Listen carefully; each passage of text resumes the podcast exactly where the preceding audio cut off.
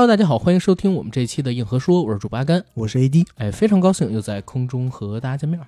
然后大家现在听到的这期节目呢，是我跟 AD 临时加录的一期节目，聊聊今年的五一档。对，因为我们两个人呢，本来是想把这期节目的内容放在漫长的季节，也就是周日更新的那期节目的片头或者片尾，但没想到录来录去录太长了，嗯，所以呢，就还是决定把它单独放一期出来，然后周日再正常给大家更新《漫长的季节》。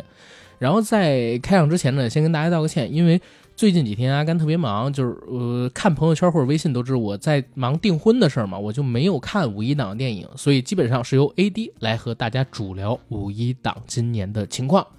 好，然后我们进节目。二零二三年五一档是从四月二十九号到五月三号嗯，这五天的时间，然后总票房呢达到了十五点二亿，其实应该是十五点一九亿了，观影总人次到了三千七百六十五万，总场次是二百二十九点八万场，嗯这样的一个成绩呢，是继二零一九年、二零二一年之后的中国影史上票房第三高的这个五一档。但是给我的感觉呢，其实是今年的五一档啊，虽然片子特别多，嗯前前后后，你如果把所有的新片算上去，大概有十六到十七部是的，左右的新片，是的，中间有五部国产动画片儿，然后还有十一部左右的国产真人电影。对，而且你要再算上从四月下旬就开始预热五一档的那些片子，就更多了。嗯，但是呢，林林总总这么多的电影里，其实说实在的，我自己很喜欢的几乎没有。嗯，而整个五一期间呢，嗯其实我主要是看了三部电影，哪三部？这三部影片呢，其实分别就是五一档排名第一、第二的《人生路不熟》和《长空之王》，还有另外一部是行业内的老前辈啊，著名的编剧老师张继所导演的《长沙夜生活》。嗯是我为什么会选择去看这部电影呢？嗯其实是因为在五一节假日的最后一两天，张继老师因为看到《长沙夜生活》的不管是排片也好，票房都非常的不利的情况下，他发表了一篇很长的朋友圈的呃留言文案奇，闻，然后这篇文章呢在网上广为流传。到这个时候，我还并没有动我想去看这部电影的念头。嗯，直到第二天，因为他这篇文章，导致我们行业内的另外一个大佬张宏森部长，他写了一个朋友圈。这个朋友圈是一个反思型的朋友圈，讲的就是因为张继的这部电影表现不行，他反思了一下这几年我们都在说中国电影在崛起、在复兴，甚至有一些地方还是哦中国电是影的的是福的地，是吧？是的，看过了那篇。对，但是是不是这些真的代表着中国电影在一步步向好，还是说在向好的背后还是藏着非常多的隐忧？当然了，我们也知道是藏着很多的隐忧了。嗯嗯呃，张部长讲的这个话呢，里面的一个中心思想就是，中国电影有一些问题，这个问题就出现在供给侧对，产生了问对题。对对，大量的腰部电影被夭折、缺失是非常不利的。对现在所有的这些影视公司，因为出现了现在的这个客观局面以后，嗯很多公司在投项目的时候，它只有两个选择，一个就是小成找本文艺最片，对，不一定是文艺片，嗯最主要是小成本，嗯它可以是喜剧片，对可以是对爱情片，希望是可以说小本博大利，。嗯如呃，如果要是失败了，损失也不会特别大。嗯，另外一种呢，就是走头部嗯啊，越大的头部越好，嗯因为这样，即使你最后赚不到钱，你还能博个名，嗯，你还能有一定的关注度，甚至说你投资越大的片子。因为你的体量，你在市场上的关注度也会越高，嗯所以你反倒是你得高票房的几率会比那些更大。腰部电影要大得多。对而大量的腰部电影，因为它处于在一个不上不下的尴尬地位，这几年会突然发现，好像这些腰部电影缺失了大量的观众，会被消失。没人看，嗯，反而是这些腰部电影死的最惨。是你说的这个朋友圈，当时我也看到了。张部长其实他是情深意切啊，他回顾了从两千年，就是中国加入 WTO 之后开始，就是我们勇闯市场化，包括大片时代来临等等的一系列的这些重大事件，当然都是寥寥带过啊。但是在聊到刚才你说的这个问题的时候，我当时也是仔细回想了一下，确实会有这样的情况。嗯很多时候小成本，就我们说五千万以下吧，你赶上了，比如说抖音爆，或者说对赶上一个热点，小本博大利，就像《前任三》啊，然后《我的婚礼》这样的，可能口碑质量并不好，但是也能赚很多 钱你的婚礼，啊。对，你的婚礼，我知道你想要啊， 办你 没的有没有婚礼，没有没有啊没有没有，所以有很多公司，尤其像光线嘛，每年都会拿出不少钱，然后分摊到五部，甚至更多的那种小成本的片子里边去。对再有就是冲大成本，这个在五一档里面也有一个例子，嗯就是光线的一部小成本的爱情电影，这么多年，嗯，竟然是五一档的票房前三，嗯它是票房第三名。是但是呢，这样的一部片子，我是没有去看了。首先，我对于光线的这几年一大批的青春爱情片，嗯只要是光线出品的，我都没有太多的的，我没有太多的信心。嗯，呃，不能说只是五一上的吧，就是各种节假日，是你要是赶到各种节假日的，都让我感觉是来抢钱的。我没有看这个月的嗯片方档期啊，但嗯是我盲猜一下，五、月二十号有没有可能光线还有一部青春爱情片？我们可以猜一 猜，我觉得很有可能，对吧啊但我我自然也没有看，是像什么二幺四啊，或者是三幺四白色情人节，节，然后五二零，然后或者说是七夕，现在都是这些怎么说呢？院线一日游的狗血青春爱情片的嗯兵家必争之地。是。然后你刚才说到的中部影片，如果我们回想一下的话，其实我不知道这个例子合不合适啊，因为嗯中国乒乓其实投资也不是很小，但是它在春节档就嗯变成了一个中部电影。对中国乒乓的话，呃，你要是放在其他任何档期，它应该是一个头部，是的，但是呢，放在春节档上，很明显和前两个头部的差距分的还比较的比较大比较开。对，嗯而且卡斯上甚至无名都比他可能要再高那么一些。没错，无名毕竟有梁朝伟啊，对，，啊，中国乒乓有邓超， 我是知道的是，对吧？还有那个李宏伟，所以现在确实是供给侧出现了问题，但是张部长也说了，嗯供给侧是因为市场反馈过来，没错，然后形成了一个恶性循环。但是我也看了他那篇朋友圈，并没有说该怎么改变这个僵局。对，因为他作为，呃，嗯嗯对，因为我觉得这个怎么改变，可能也不能只是运用行政力量，或者说行政力量是没有用的，这还是我觉得需要一定的时间去建立市场的信心。嗯，很多时候市场上没有信心，是因为大量的中腰部电影在此之前，它其实是烂片来的是啊。有一部分原因肯定是因为这样，因为观众没有信心了嘛。那我花钱花四十块钱，花六十块钱去看一部电影，那我自然而然想要去看一些更大牌的，嗯对吧？我即使看不到很好的质量的叙事。也可能去去看一些大牌的明星，我自己喜欢的，我也不觉得亏得慌。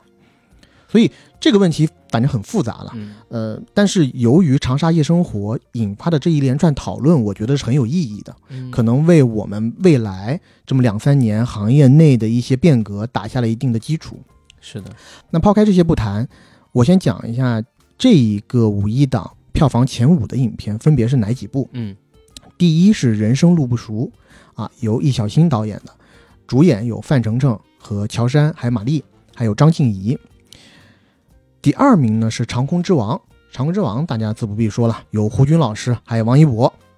还有一个长得也很帅气的年轻小伙叫于适嗯，有可能我们可以在暑期档封神可能会上映的《封神》当中嗯看到他有精彩的表现。是然后第三部电影就是我们刚刚提到的这么多年光线的一个爱情片，嗯，然后第四名是《灌篮高手》。《灌篮高手》其实在这个五一档，它一直是场均人次或者不能叫场均人次，就是上座率，上座率嗯最高的一部电影。嗯嗯然后第五名是《检察风云》。《长空之王》和《人生路不熟》其实是我在五一之前我就通过各种的这种提前场我已经看掉了，嗯尤其是《长空之王》，因为当时我印象还是比较深刻的，因为《长空之王》这个电影呢，它沸沸扬扬的从去年的十一一直挪到了现在，嗯，而且一直到四月底之前，几乎是没有做过太多的点映。嗯，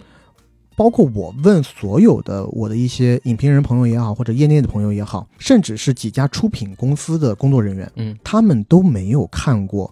长空之王》的成片。啊可能看过成片的人真的很少，在四月底之前。然后呢，又因为《长空之王》呃里面有王一博了，所以他的那一个关注度，关注度其实特别特别的高。在五一档正式开跑之前，《长空之王》毫无疑问是最具有冠军相的那么一个，嗯，在所有的五一档的新片当中，是的，就阴差阳错之间，我刚好有一朋友在体检场前一天晚上告诉我，有这个机会，你去不去看一下？我就寻思，有这机会当然好了，我还是想去看一下，一睹真容，你知道吗？然后我就把信息什么都报去了。然后他的这个体检场其实跟去年十月一号之前本来要办的首映办在同一个地点，都在党史馆。嗯然后这一次办的首映安检之言，要把所有人的这些呃身份证信息要录进去。然后我进到党史馆的时候，竟然要刷闸机，像进高铁站一样，你要拿身份证刷闸机才能进去嗯。你就可以想象那些粉丝的狂热。嗯，包括我看了片以后，我一朋友告诉我，在我们做的那场里头，有一个女孩应该是买黄牛票进去的，因为她整场电影没花了有多少钱？没有怎么看电影。啊，就是一直在跟别人在微信上对话，因为他也不 care 电影。直到王一博出来以后，就拿起非常专业的设备在那儿给王一博拍照。啊有有这种有这种拍了以后呢，但是在我们那场的呃映后环节，王一博基本没什么说话，嗯，然后他就觉得非常失望。然后我那朋友就跟他聊了几句，他说：“哎，小妹妹，你怎么也不看电影啊什么的？然后你为什么这么生气？”那小妹妹说了，她是花四千买了一张票进去的，哦天，然后我后来还有听说，在主厅有被查出来，我不知道是查出来还是别人自己在议论啊，嗯有人花八千买的一张黄牛票进去的，就为了看一博一眼。嗯，哦靠，我觉得这些粉丝真的是太疯狂了。我我跟你讲，我也遇到过一次这样的事儿，但不是王一博，是李易峰。李易峰嗯当年有一部片子，呃，叫《赌博默示录》，然后应该叫《动物世界》。动物大陆的世界名字对他的这个点映提前点映我也去了，是在万达的 CBD。哭片之王韩韩岩的作品 是的，然后《癌症之王》吧，然后一大呃 不票的、不不，现在是哭片之王，他之后的作品可能不是癌症啊，。好吧，然后一大票的粉丝挤在那个门口，现场问我们这些有票的人加价买票，嗯，然后你知道有两个女生就现场哭起来了，因为买不到票。哇后来他们是加价加多少我不知道，最后他们进去了，就在我们那一场，因为那个时候还不是特别流行观影团。嗯，你想，那是一八年还是一七年的片子嘛？嗯然后观影团没那么多，应该是只有那么一场到两场。那俩女孩就在我们那一场。等到整个电影播放完，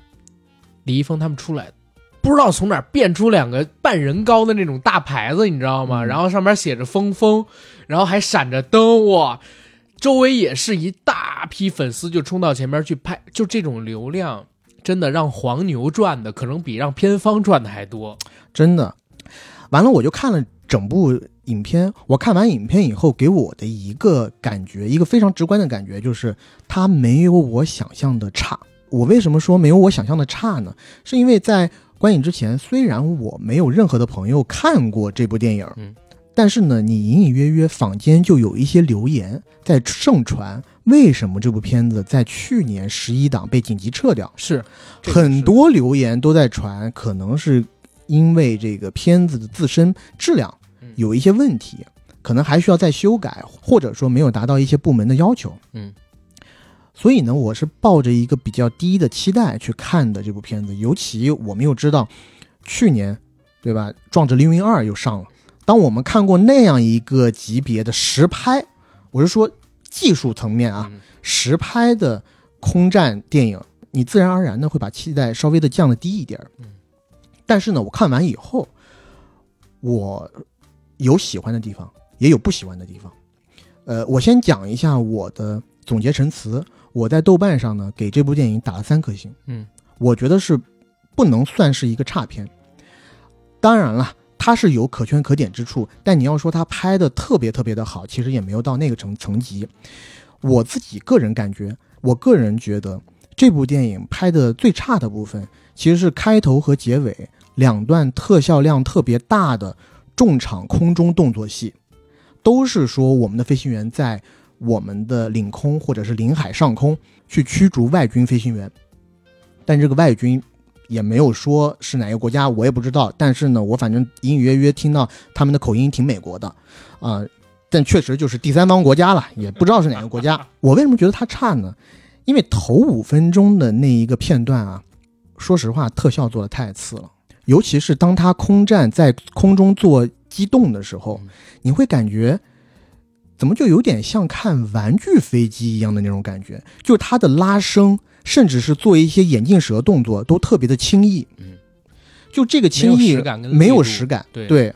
感觉整架飞机都轻飘飘的，甚至说他拉升大引脚嗯拉升的时候，嗯它整个机体也没有给你感觉到它有抖动，就是很平滑的拉升上去，这一下子就让你感觉非常出戏，嗯好像在看动画片儿一样。就是没有做空气的阻力，对，而且在中间还有一段致敬《壮志凌云》的桥段，嗯就是外军飞行员开着一架比较先进的飞机，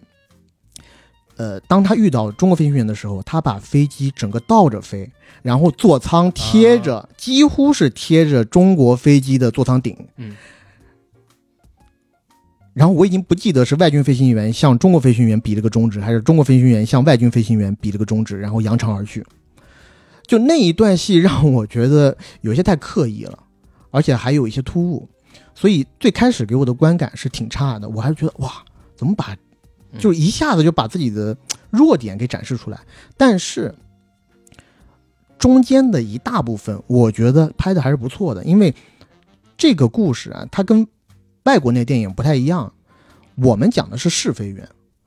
外国那电影讲的就是飞行战斗员。嗯，我们的电影呢，就是讲这一群试飞员怎么样一次次去测试他们的极限，把这些我国的国之重器、一些新的装备嗯测试出来的故事。打磨完美，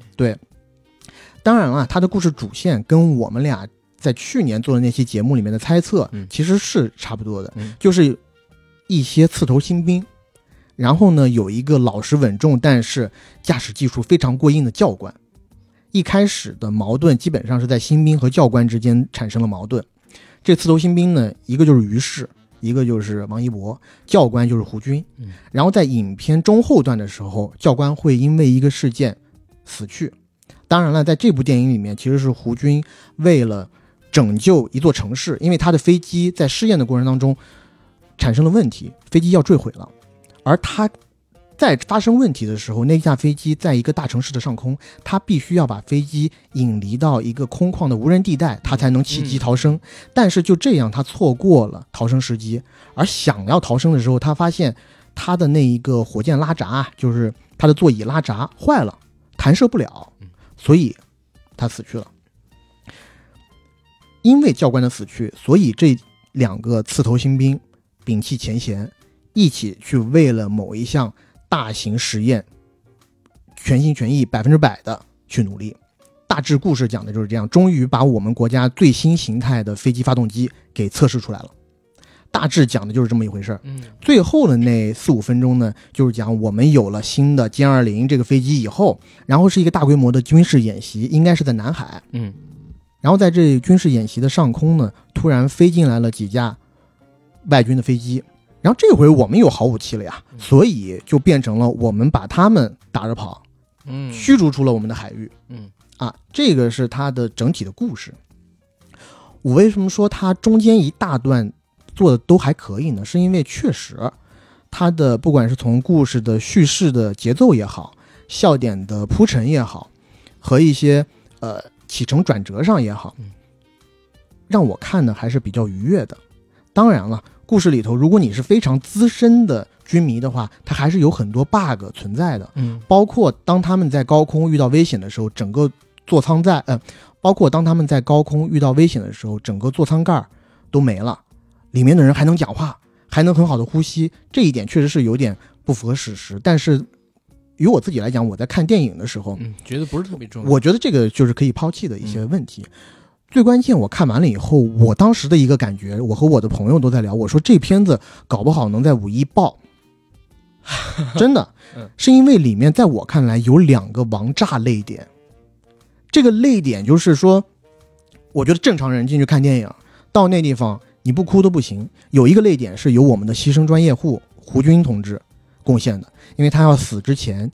他的飞机不是还没坠毁嘛，但是他已经知道他回不去了，所以他用无线电信号跟塔台通信，嗯说出了他的那些遗言，包括他最后葬礼的那些场景，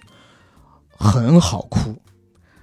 还有一个王炸泪点呢，这个我觉得是片方厉害的地方，或者说是这个题材可以取到巧的地方，嗯，就是当正片结束以后，他突然给你来了一个军事雷达，占满了整个屏幕，随着雷达上那个雷达波的在一圈圈的扫，出来了很多段真实的，我觉得应该是真实的啊，我没有去做考究，应该是真实的，真实的试飞员的遗言。嗯嗯嗯，明白。这些记录下来情绪上一的下就对起来了。这情绪特别棒。包括他最后还有一个彩蛋，是因为在故事里头呢，胡军一直跟他的儿子有一个约定，就是他儿子达到某一个成就以后，应该是踢足球什么的，嗯嗯胡军会在试飞的时候把飞机飞到他们的学校上空转一圈，让儿子扬眉吐气一把。但是胡军不是在中道死了嘛，嗯所以在那个小彩蛋里，当他的小孩儿上足球场一个真正的体育馆里踢球的时候，应该是一个足球赛，呃，呃应该是一个足球赛还是怎么样的？他的这些队员们以王一博、于适为首，开着很多架先进的歼二零战机，从体育场上空飞过，拉彩呃，从体育场上空飞过，拉彩烟。嗯，那一个镜头，我不夸张的讲，因为我前后左右坐的都是女生啊，应该都是呃一博的 一博的粉粉丝，嗷的一下就哭出来，你知道吗？我自己说实话，我也是很动容的，几度就是丝想要眼泪就是在打转了。所以我当时看了以后，我觉得这部电影应该是五一档的第一没跑的，嗯但没想到啊，我确实道行还是浅了。嗯五一档的第一是《人生路不熟》，嗯《人生路不熟》这个电影呢，我也看的是提前场。首先，我实话说了啊，《人生路不熟》它的主创阵容对于我来说是没有太多吸引力的，尤其又是易小星的电影，我大概能想到它是一个什么样的风格。是的，然后等我自己看了以后，我觉得跟我想象的差的不太远。嗯，它基本就是那样，呃，而且是一个公路喜剧嗯。我自己一直认为啊，在国内拍公路喜剧是一个特别大的挑战。你就是在放眼全球，公路喜剧拍的好的不多嗯，大量的公路喜剧其实你可以把它叫成是一种变种的拼盘电影。是的，因为公路喜剧顾名思义嘛，就是在一一段旅程上，你不断的去到新的地点，遇到新的人，解决新的矛盾。嗯，但有一些导演呢，在拍公路喜剧的时候，很容易取巧。嗯，因为在这种旅程上，是最容易放置一些，呃，我们说阴差阳错的巧合的嗯嗯嗯，桥段的的地方。是的，所以很多呃比较中庸一些的导演，当他们去拍一些这种电影的时候，他会设置特别多的巧合嗯，而这些巧合呢，就会让你在观影的过程当中很难代入，也很难为主人公呃的境遇揪心。嗯大量的比较一般的公路电影，就会让你觉得，哎，它上一个地点和西这一个地点之间发生的事情好像没有特别强的关联，嗯好像是几个段子拼接而成。对，呃，在《人生路熟》这个电影呢，我自己感觉它在故事主线上，它确实是有一根主轴的，但是呢，这个主轴也是被包了浆的嗯一个概念，其实就是拜见岳父大人嘛。嗯，一个不受待见的新女婿，他还不是女婿，就是一男朋友，他女儿的男朋友，嗯然后跟岳父之间的矛盾。岳父一开始对他百般猜疑，觉得他各种不行，而且毕岳竟龙父马精神啊， 呃有一点吧，但是比龙马精神要强多了啊，这个要有一说一了。对，呃，乔杉在里面贡献了十个成龙的演技。 呃吊打我要删掉你这句 话，对，呃吊打那个大哥啊，是啊。然后这部电影呢，岳父一开始对女儿的男朋友百般猜疑，各种不喜欢，到中段因为各种各样的事情，还建立起了一定的友谊。嗯到最后，哎，自己的女婿勇敢站出来，和自己的老丈人一起，呃，解决了一个比较大的困难。嗯这里头呢，我要提一下这里面角色的一个人物角色设定。嗯，老丈人是一个老的卡车司机，搞运输的。他自己的女婿呢是一个游戏公司的 IT 工作人员。然后这个故事的起因，老丈人为什么不喜欢这个女婿？嗯其实是会让我觉得有一些站不住脚的。老让人觉得只要是跟电子游戏沾边的人嗯都不够稳重。嗯不成熟嗯，也没出息。嗯所以故事的前半段一直围绕着女婿怎么去隐藏他的真实工作来展开。嗯所以我老实的讲，前三分之一让我不太能入戏，到后面呢，其实是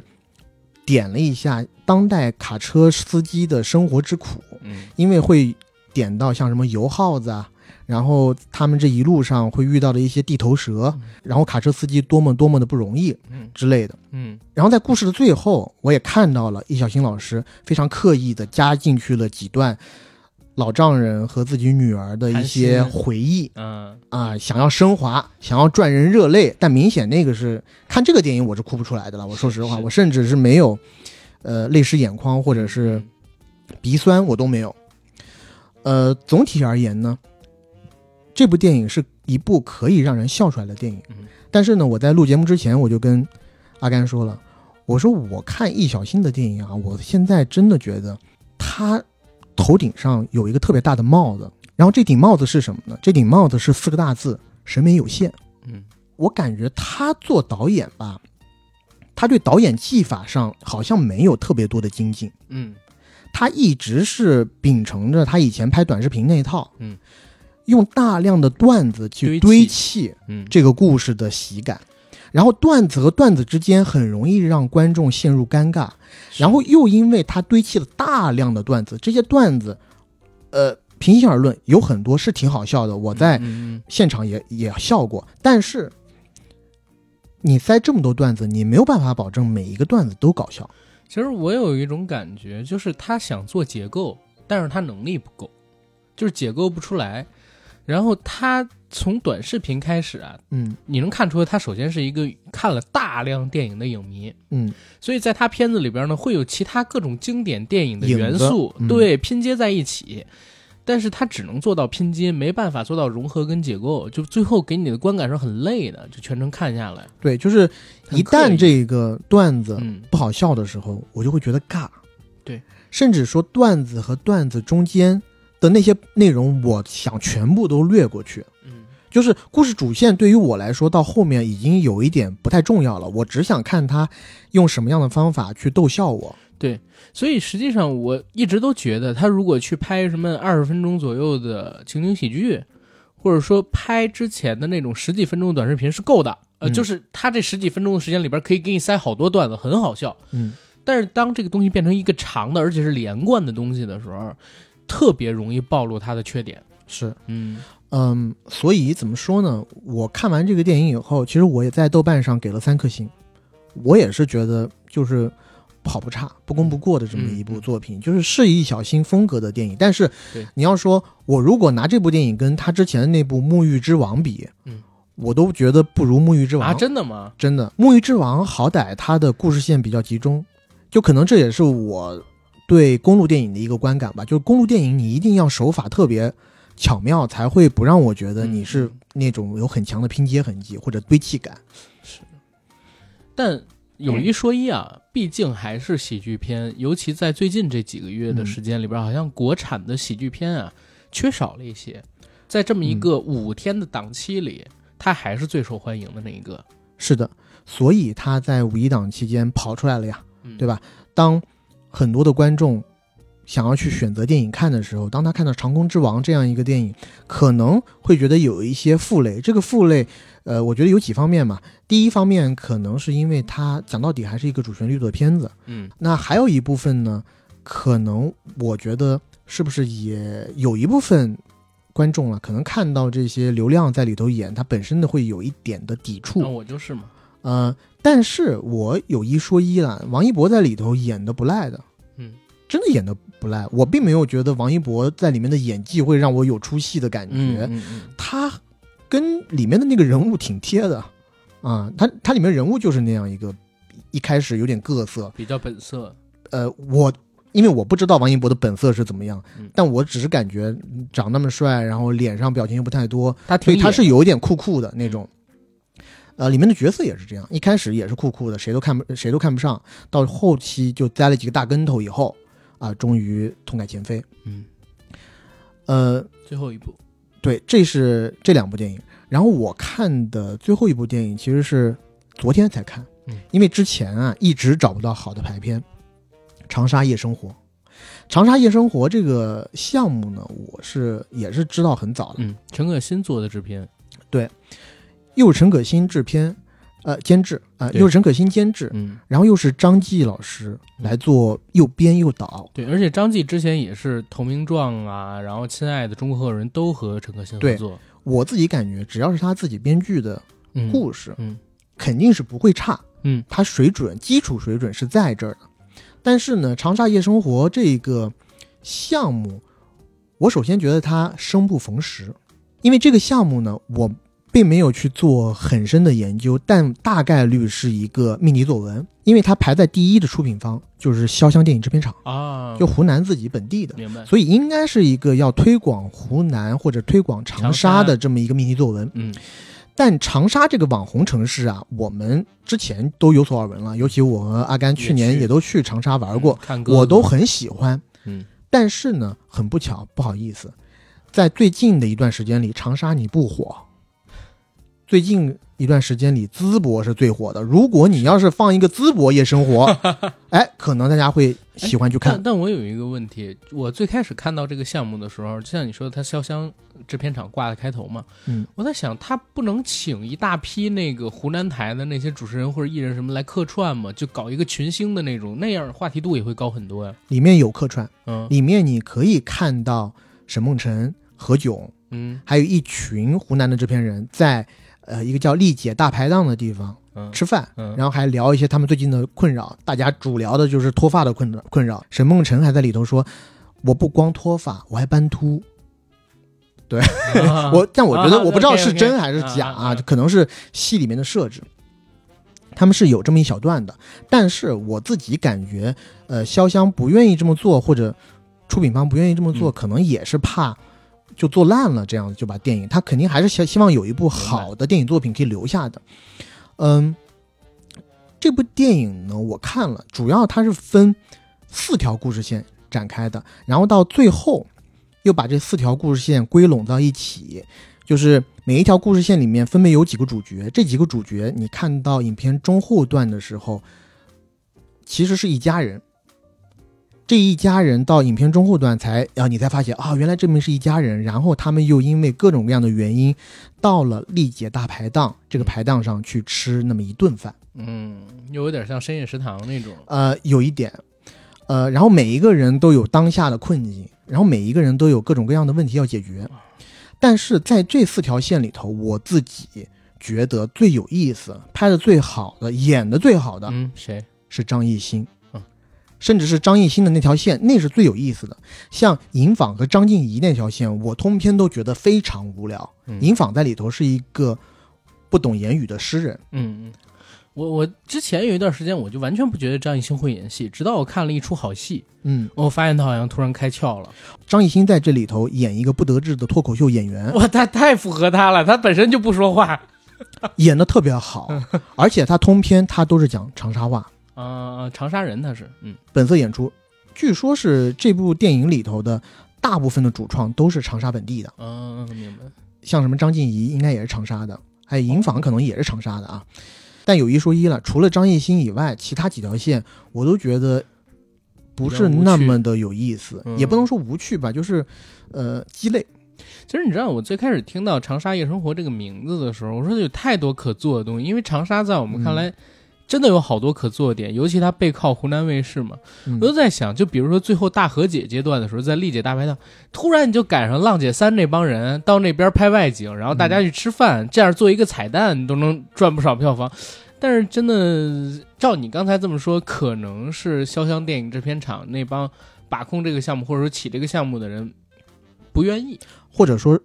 这个项目的监制陈可辛，嗯因为监制是陈可辛啊，嗯然后编剧导演是张继，他们不可能要砸自己的招牌的，他肯定怎么着也得保证我这部作品的质量。嗯质量现在有先七分行嘛，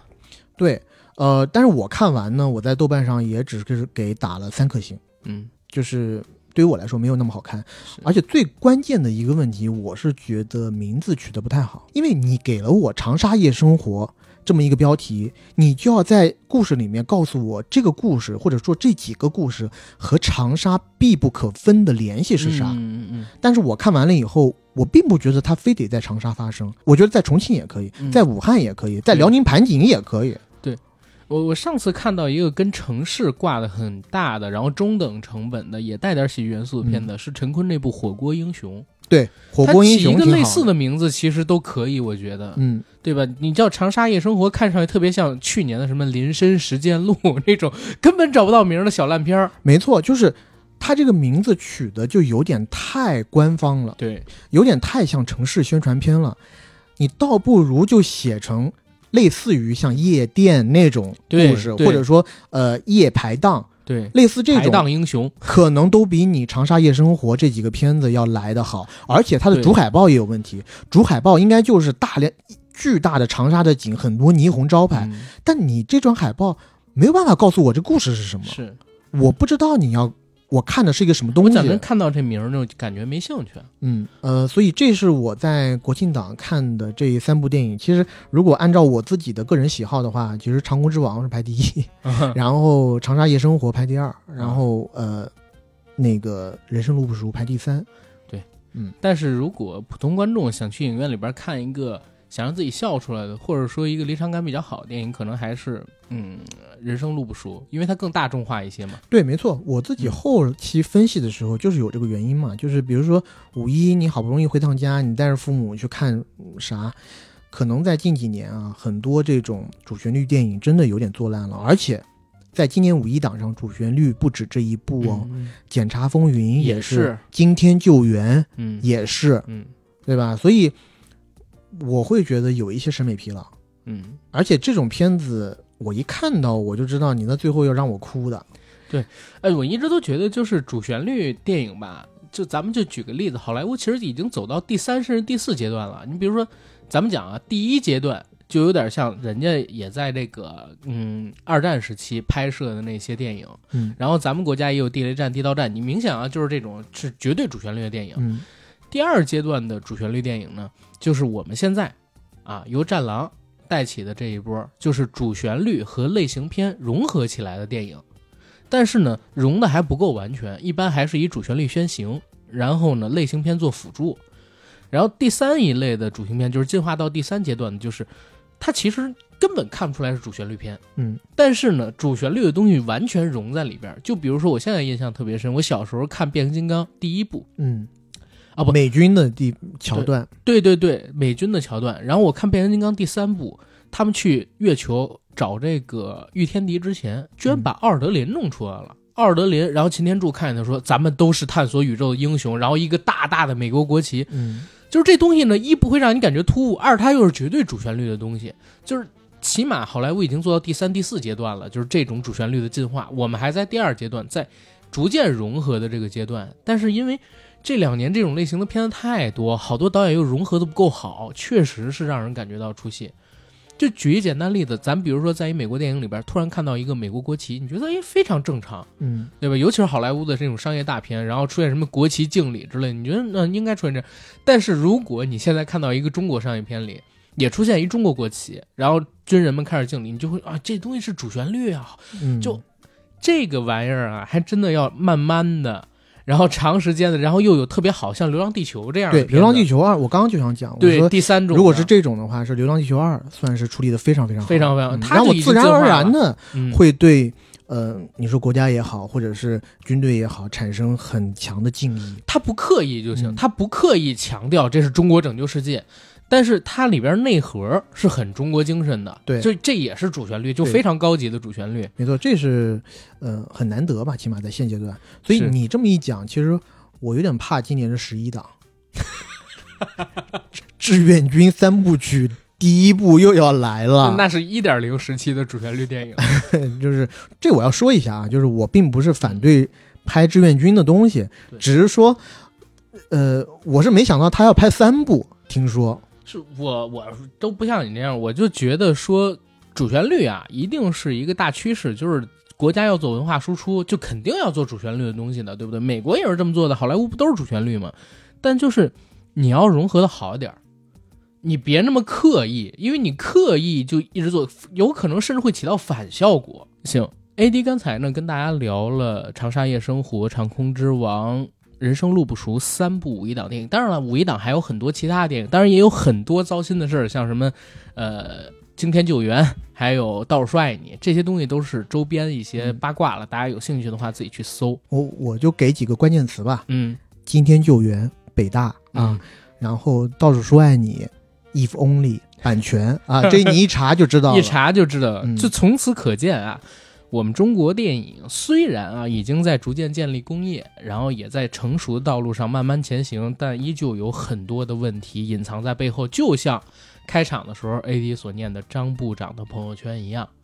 对吧？所以未来几年到底会产生什么样的变化？是不是因为这条朋友圈会有行业从业者自省，进而哎产生一个由内到外供给侧方的变革？就让我们拭目以待。然后这期节目到这儿，大家明天等着听《漫长的季节》。最后的最后呢，做一个节目的广告。我们的节目《硬核说》已经在全网各大播客平台同步播出，欢迎各位收听、订阅、点赞、打赏、转发。我们想加群的加 J A C K I E L Y G T，让我们的管理员拉您进群，和我们一起聊天打屁。同时，也欢迎在微博上搜索“硬核班长”以及 “AD 钙奶爱喝奶”，关注我与 AD 的官方微博，了解主播以及节目的最新动态。好，然后这期节目到这儿，谢谢大家，拜拜。拜拜。